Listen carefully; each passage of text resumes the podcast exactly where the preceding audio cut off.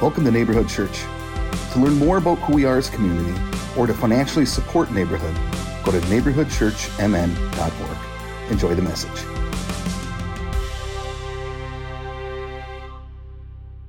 So, you did it. You made it to Easter. I always like to like recognize when like we have like milestones. Like we're still like we're still a church. We're still a community, and we've made it. And like I thought in getting ready for this message, I'm like, what like highbrow intellect can I share with all of you? Um, and and I thought maybe we should start like why do do we do Easter, right? Why do we celebrate Easter? Um, we don't. Okay, okay, that's you know we celebrate individual thought and expression. So thank you, man. Honestly, like this is my favorite part of uh, because um, Kai and I were just talking about the kind of church that we are, how much she appreciates it, and it's one of my favorite things that we have kids in church that kids can do what kids do. Right, being your fullest self is something that we radically celebrate, and I love it. Like like when your when your kids like mock me from from over there, I love it. Big fan. Um, why oh why why do we do easter all right um, it's because the obvious answer is like hey jesus like was dead and then like he wasn't right and that's like awesome that we celebrate jesus that he could do like a really cool party trick right? Hey hold my beer watch this right? Like it has to be something more than that right? Or is it that um, you know some people would say well you know jesus um, died and rose again so that when we die we have eternal life. And that's like good news, right? But imagine, imagine if you went up to um, someone who like uh, lived in a tent, like throughout the winter, like, and it's not like they chose it. Like, you know, it'd be a lot of fun. You know, it'd be really good to live under this bridge in a tent. Let's see, you walk up to them, and you you you get them to come outside, and you're like, "Hey, Bill, I got great news for you. Jesus lived a perfect life, born of a virgin from Virgin Mary." lived a perfect life, and at the hands of Pilate died on the cross for your sins. But don't worry, Bill. Three days later, he resurrected, right? So that when you die, you get to go to heaven. Isn't that great news, Bill? Right? Bill would probably look at you and say, I'm hungry, right? Honestly, I'm cold. Like, if, if that is all Easter is, to uh, that we celebrate saying, Oh, thank you, Jesus, that you did something so I can go somewhere at some point in some place, right? What about like this body? What about this life? What about this breath? What about this moment? If Easter doesn't have any relevance to today, then what are we doing, right? We're just playing like this nice little Christian game. N.T. Wright um, and a whole host of other scholars believe that the good news, the gospel, is something that has to be relevant to today or it's not relevant at all. And we're going to be reading through uh, John chapter 20. And it's a, it's a banger. It's one of my favorite, it's one of my favorite parts in, in the Bible is John 20 because it's, it's so full of so many different things. So um, the way you think about God matters, right? That's called theology. How we shape what we think about God comes from, one of the sources is from this thing we call the Bible. And I love talking about the Bible because the Bible is beautiful, inspiring, complicated, nuanced, conflicting, violent at times, right? And beautiful, which is really good news because so am I, right? I'm complicated. I hope I'm not violent, right? And I, am nuanced and I'm conflicting. The, the fact that the Bible is human is what I love about it because God is a big fan of humans, huge fan of humans. But when you're reading through the book of John, one thing that I like to share is like, um, and once you see it, you can't unsee it. Um, John, who's writing it, is, is infatuated with um, light. He talks about darkness, he talks about light, he talks about times of days, what days are happening, and all of it is this like um, metaphor. All of it is, is trying to uh, inform the reader that something bigger is in the air. Like in John chapter 3, um, uh, there's this, um, this incredibly brilliant rabbi that hears about what Jesus is doing. And John says, and in the middle of the night, he went and approached Jesus he's trying to tell you something that this, this rabbi is trying to move at night for a whole host of reasons, but changes the story. In John chapter 20, it starts off with John saying, On a new week, on a new day, in the early in the morning. And what he's saying is, there's the first day of this new week, early in the morning, there's this new sun that is happening. He's informing whatever's going to happen, there's this illumination that's about to happen. There is newness happening all around. And he tells a story about Mary is going to the tomb because she's going to do these uh, rituals in the burial for her friend Jesus. And she has to show up because the men don't show up in the New Testament often, especially in the Gospels. It is women who funded the ministry of Jesus. It is women who did the work. It is women who preached all the very first sermons, evangelism, and the resurrection, all women. But most of us don't know that because the writers of the Bible tried silencing women, imagine like today, all the time. You can't hide women from the Bible, which we should not be hiding women in ministry or anywhere ever. So, thank you, Tom. So, um, wow, I was preaching. I lost what I was talking about. Oh, Mary, right? Mary shows up because the men are hiding, right? And she sees the tomb's open. She looks in. There's no body. And there's lots of different ways of thinking about this, but I imagine that Mary like looked in there and was like, I don't have time for this today, right? Like I am done. So where does she go? She goes to the men. She finds Peter, she finds John, and they run and they come in, they look and they're like, Yeah, you're right. He's not here. And what do they do? They go back to hiding, right? And I could see Mary just be like, What are we doing, guys? Right? And so she is she's done. And she pops in again, and now there's an angel talking to her. And she, she has no time for it. And the angel goes, the angel kind of mansplains to her. The angel goes, Woman, why are you crying? She's like, I don't have time for this, my man, right? Just tell me where the body is.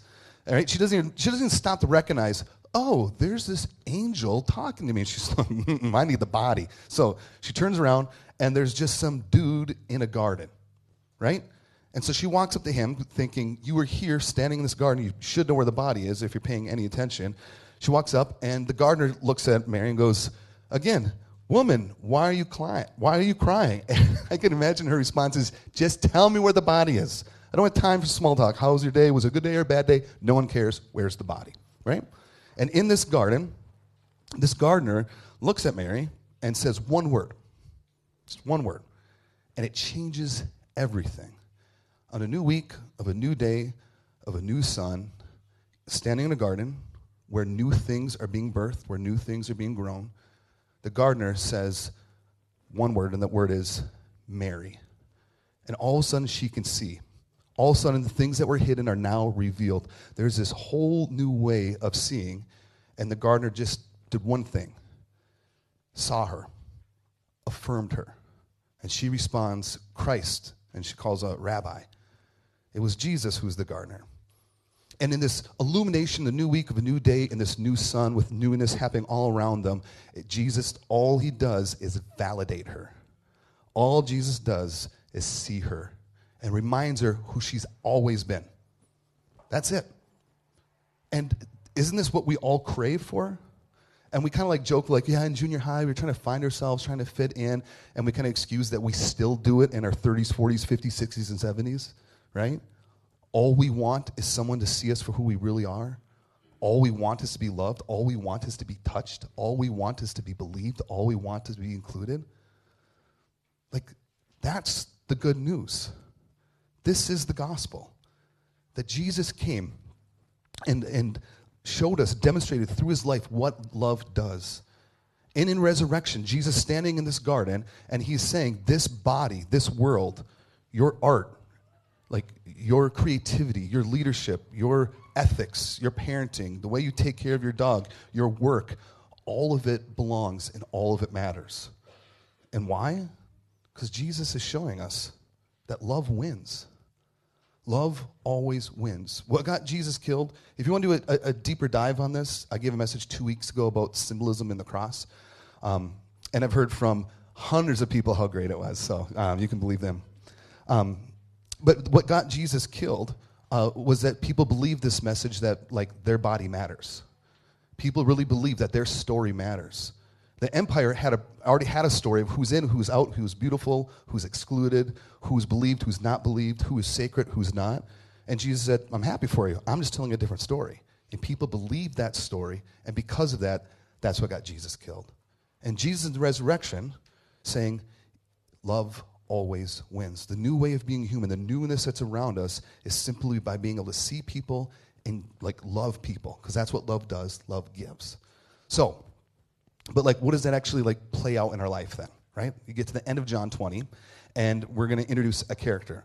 Like, did you, growing up, or maybe in college, or maybe junior high, you had a friend that had like a, a weird nickname, right? And it's like you were like you were like maybe like in seventh grade, and your friend took off his shoe, and he had like some hair on his toes. And you're like, "Hey, Bill's got hairy toes, hairy toes, Bill." And for the rest of his life, people called him Hairy Toes Bill and you think it's normal. So like you're like 40 and you're introducing your friend, hey, this is my friend Hairy Toes Bill, and they're like, what is going on, right? But we're going to read a character who asked one question. asked one question, and no one calls him Thomas. Everyone calls him what? Doubting Thomas, right? Because he does one thing, and for 2,000 years we call him Doubting Thomas, right? And if you have a Bible, if you want to follow along or you want to follow on your phone, we're going to be opening up to John 20, verse 24. Or you can believe that what I'm saying is accurate. That's also an option, too. So, John 20. Now, Thomas, also known as Didymus, I made that up, one of the twelve, was not, was not with the disciples when Jesus came. So the other disciples told them, We have seen the Lord. But he said to them, I love this. He said to them, Unless I see the nail marks in his hands, and I put my finger where the nails were, and put my hand into his side, I will not believe. And they said, Settle down, Thomas. This is a Burger King. All right. So a week later, his disciples were in the house again, and Thomas was with them through the door, through the, even though the doors were locked. Jesus came and stood among them and said, Peace be with you. Then he said to Thomas, Put your finger here. See my hands? Reach out, reach your hand, and put it into my side. Stop doubting and believe. Thomas said to him, My Lord and my God. And Jesus responded, Because you have seen me, you have believed. Blessed are those who have not seen and yet have believed. So there's um, the, the theological uh, ramifications of just these, like, what, four or five verses is wild. And so I'm going to give you, uh, we're not going to talk about it, but if you want to do a deep dive on the divine feminine of Christ and this story, Nita knows what I'm talking about. It is, it blew my mind. So if you want to talk about that later, or if you're watching online, you can uh, email me. But it's, it's, so, it's so good.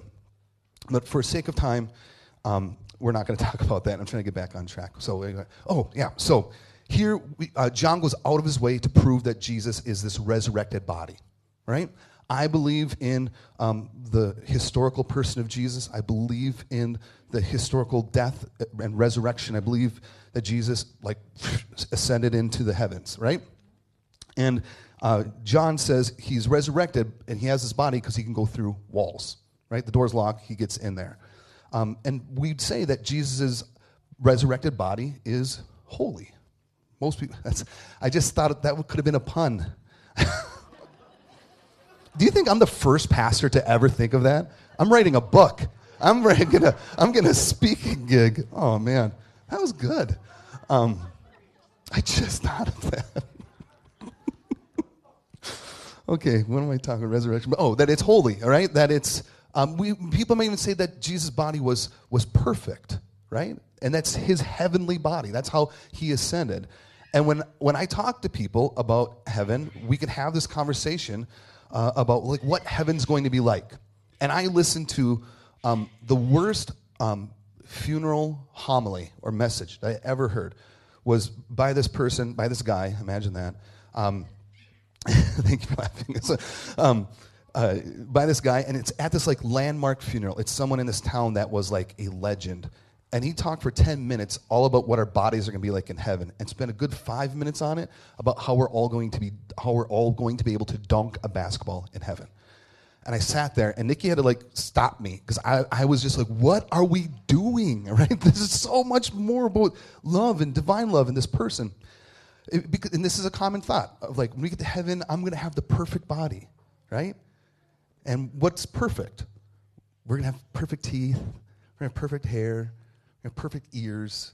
We're never going to need Q-tips, right? We're going we're to have like really perfect sneezes that everyone laughs with you, right? We're going to have like perfect legs and we're going to have a perfect body, which is going to be like, you know, when we're like 18 to 22, it's, we're gonna, it's going to be just all, it's to be all perfect, right? And people, and people think that, right? But who decide what's perfect? Perfection can easily be seen as a lack of things a lack of coffee stains, a lack of rolls, A lack of hair, right? A, a, a, lack of pain in your joints, a lack of scars from when you had that C section, right? A, a lack of burns from starting that campfire. Right? Why, do, why do we believe that's holy? Why do we believe that's perfect? It, like, who told us that's what heavenly is? Because if you look at the body of Jesus, Jesus is wounded. Jesus has scars. Jesus has an open wound, and we'd say that's holy, right? We'd say that's sacred. We, I'd even say it's perfect. Why? Because it's the fullness of something. Jesus does not see his wounds, he does not see his scars, He does not see his story as a threat, right? In a way, what he's, what he's doing with Thomas is the same thing he's doing with Mary. He's affirming exactly who you are. Jesus does not respond to Thomas's doubts as a threat. It's not like he says, Hey, Thomas, you know who I am? I'm a big tough guy. Jesus, I just rose from the dead, my man, right? He doesn't, what does he do? He takes it, he takes the invitation to undress. Jesus gets like offensively vulnerable and available. Why? Because he wants to affirm Thomas exactly who he is in that space and that time. Because the fullness of who Jesus is, and the fullness of who Thomas is, and the fullness of who Mary is, is never a threat. It's actually, it belongs. And this is, for me, the gospel. This is, for me, the resurrection. For me, this is why I celebrate Easter, is that Jesus is reminding me that I belong. Jesus is saying that I am a miracle. Jesus is saying, I am fearfully and wonderfully made exactly who I am. And I can be the fullest of who I am. And the fullness of who I am can be a hot mess I could be confident of one thing and I could throw it out the door the other day, right? And I think maybe there's some people here, you need to be reminded that you're a miracle. As a trans person, married, single, divorced, kids, no kids, dogs, cats, right? Joint pain. You put on 40 pounds, you lost 40 pounds, curly hair, no hair, right? You're anxious, you are, you are um, depressed, you're in a great space, Carlton athletic director, right? Whatever it might be, you belong. And you are an absolute miracle, exactly in this breath, in this space. Because what Jesus came to say, what Jesus came to illuminate, that that new week of that new day of that new sun is still shining. And new things are birthed when we move in love, when we give in love, and for whatever reason, this is where I'm emphasizing today, is when you receive that love, maybe even from yourself. So as you are sitting around the table, eating, ironically, the one thing that Jesus probably wouldn't have eaten since he was a rabbi, right? Well, he chose ham, all right? Chose ham. And Jesus like, thank you. That's awesome, all right? Um, as, you're, as you're eating that today, and you're, you're around the table, or you're watching Star Wars, or you're with a friend, or you're by yourself holding something that makes you feel loved, I hope today that you can affirm one another that you are a miracle. So we're going to take communion. Wow, thank you. You knew I was landing the plane, Nita. You, Chris has got his I'm wrapping up my message voice. We're going to take communion together if you choose. We're not going to make you. um, and uh, the reason we're doing it is Jesus says, Do this in remembrance of me. So when we take communion, it's not a magic trick. It's not like you, can be this holy thing, but it's a physical act for us to remember what divine love is and who Christ is. And um, I thought today it would be appropriate on Easter for us to do it uh, collectively. The crackers are gluten free, right, Nikki? They all gluten free. And the juice is not wine. just, just, just so you guys all know. It's important, right? It's very important.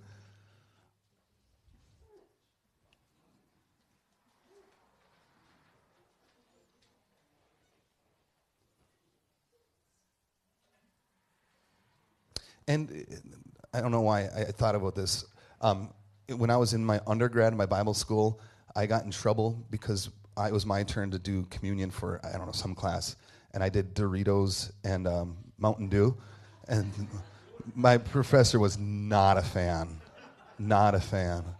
But the truth is, you, you can remember Christ in so many ways of communion. It doesn't have to be below average gluten free crackers and juice. All right, everyone who. Does anyone else need our ushers? Are we good? Okay. So we're going to start with a cracker. And today, we're going to take this as a physical symbol, as a way to like remember ourselves that the way that Jesus used his body was to awaken and remind people that they are a miracle. He did that through providing meals. He did that with laughing with people. He did that by inspiring people and reminding them who they've always been. And we take it into, like, we ingest it because I believe it is Christ's love that sustains me. It's Christ's love that brings me life and energy in the same way that food can. So today, let's receive that divine love.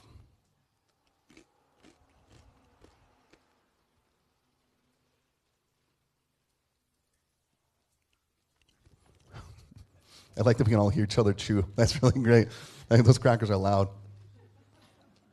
In the same way, Jesus says to uh, drink of this cup, his blood, right? In remembrance of him. And today, I drink this juice as a reminder of the blood that was spilled because Jesus moved in love. And Jesus dared to believe that divine love always wins. And in resurrection, we get to receive that. So let's drink together.